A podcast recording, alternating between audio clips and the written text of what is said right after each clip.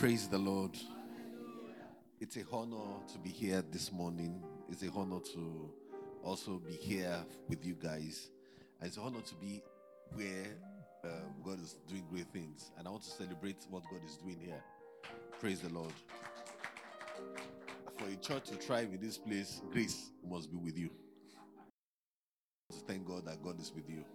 So God bless you. I have 10 minutes to share the word of God. So please, I want to be sure that I do not abuse it so that one day they can call me back.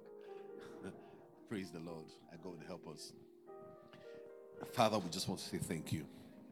We ask that you speak to every one of us. That even as the similarities, as we as we do this for Wali and for Dami, we ask that any home here that needs your healing, you would heal in the name of Jesus. We're asking that you would do something new and fresh upon every person present here. That and also on the last day, when there's the marriage supper of the lamb, no one here will be missing. In the name of Jesus. Let it be so, Father. In Jesus' name we pray. Praise the Lord. When we think about marriage, we must understand that this is being together.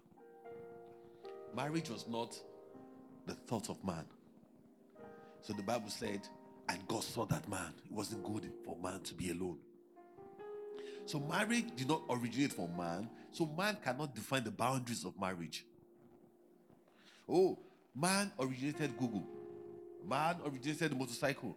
So man can define how. Maybe you can go 200 kilometers.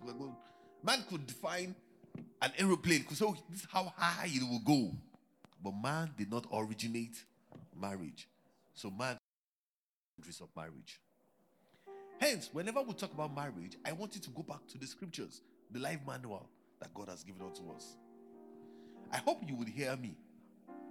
And I will talk to you, and I will talk to everyone present here. You know, when I think about marriage, I think about what did Jesus teach us about marriage that's applicable to everyone. And it's funny because Jesus was never married. True of us. I mean, they say that if you don't live with a woman, you don't know how women live. But, but there are things that Jesus taught you and I.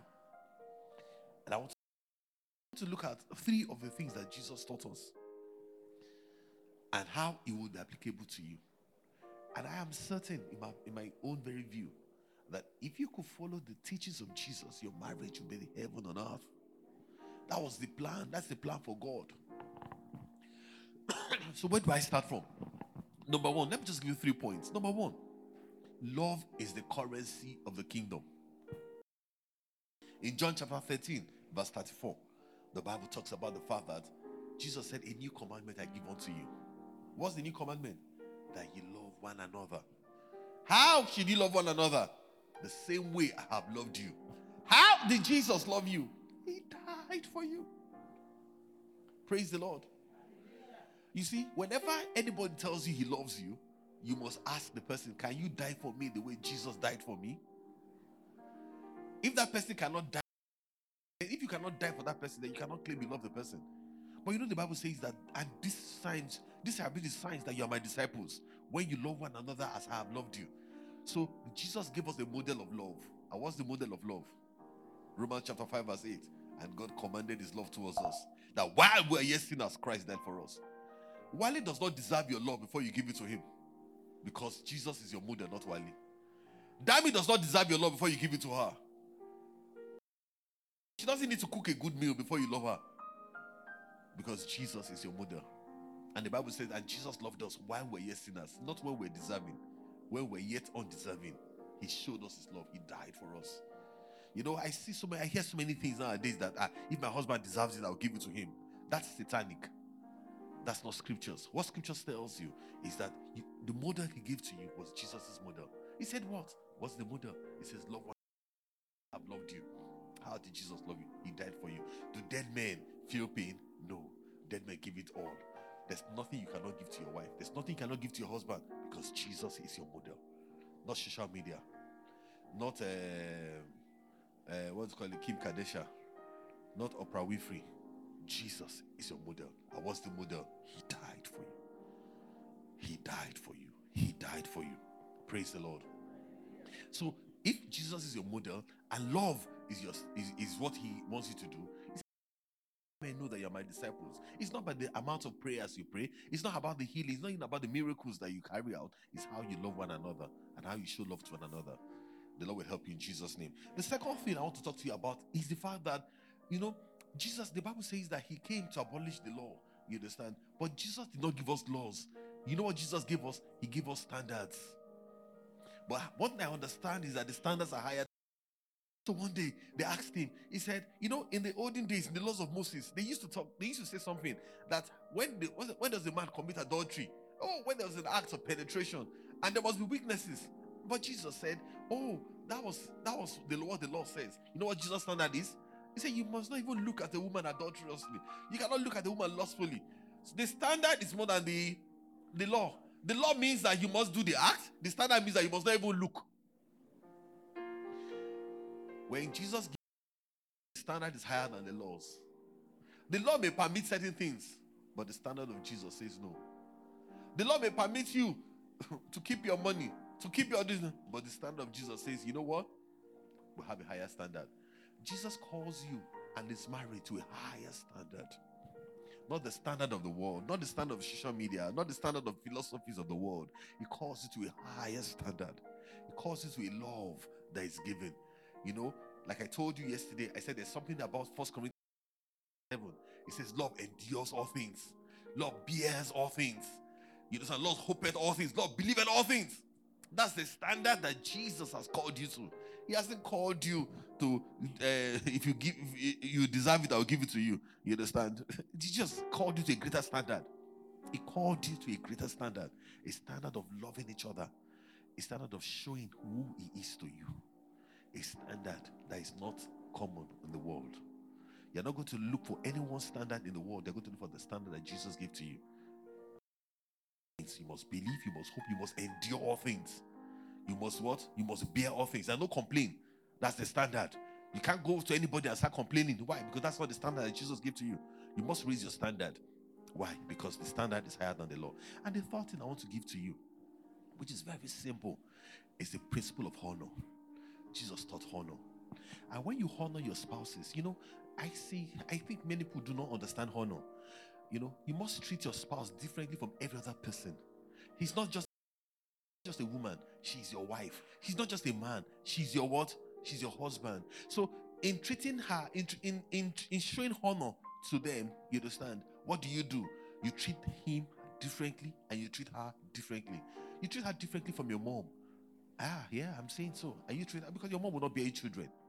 And you treat her differently from your from or your dad because your mom or your dad will not bear your children. That's the truth. You must treat them what? Differently. Jesus taught what? The principle of honor honor one another. And finally, let me taught. You know, Jesus also taught the act of compassion. There was a day that a woman was caught in the very act. And Jesus, and they asked Jesus, What should we do to this woman? Oh, she has committed this very act. Let us kill her. And they wanted to tempt her. They wanted to tempt Jesus. And Jesus said something. He said, He without sin, let him cast the first stone. Amazingly, he that was without sin did not cast a stone. You know why? Because at the end of the day, when you see the weaknesses of men, what you should do is compassion. You should show compassion. You should extend compassion. When men fail, it's compassion. It's it's compassion. You see, proximity would expand weaknesses. Because you are pro- because you are close now, you will see the weaknesses that you never saw before. But because of that does not mean that you should go around the world and start throwing stones and say that that's who they are. No you should show compassion. The Lord will bless you in Jesus' name. Let me leave you with two things for the woman. Dami, whatever you hear in the Bible, whatever you hear, I want to leave you with two women in the Bible. One of them is Abigail. She was married to a fool. It didn't matter. She treated the fool with wisdom. And the Bible said that a king to pursue her. While he may be a fool, that might God will not let it happen. But you see, at the end of the day, it's not what he is, it's who you are. That's one. And number two, I want you to always remember this. If you ever remember anything, remember the soul of Delilah. Delilah, one day he wanted to get something out of Samson. You know where she put Samson's head? On her laps. Put your husband's head on your laps and you will get everything you want. Wale, let me leave you with something. Abraham, and the Bible said, God said to Abraham, I want you to know one thing that you will teach your children the wisdom.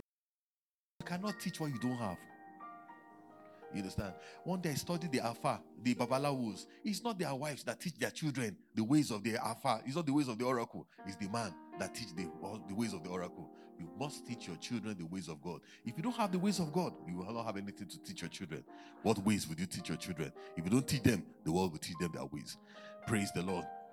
All of us on the last day, we will come and face Jesus. Would you be ready for the marriage supper of the Lamb? Would you be ready? Would I be ready? Would all of us be ready? If we're not going to be ready, let us pray. Heavenly Father, we thank you. We give you praise and we give you glory.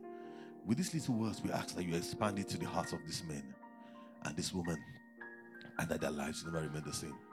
I join the pastors, I join the priests, I join everyone, the children of God here, to make a declaration that their homes will be heaven on earth. In the name of Jesus, that no evil will come near their dwelling place, that uh, that no what no plan of the enemy will rest upon them. Of Jesus, that it shall be well with them all the days of their lives. We declare them blessed, we declare their lives blessed, we declare their future blessed. We say it shall be easy for them. That what men are looking for, God will bring it to them in the name of Jesus. So shall it be in the name of God the Father and of the Son and of the Holy Spirit. In Jesus' name we pray.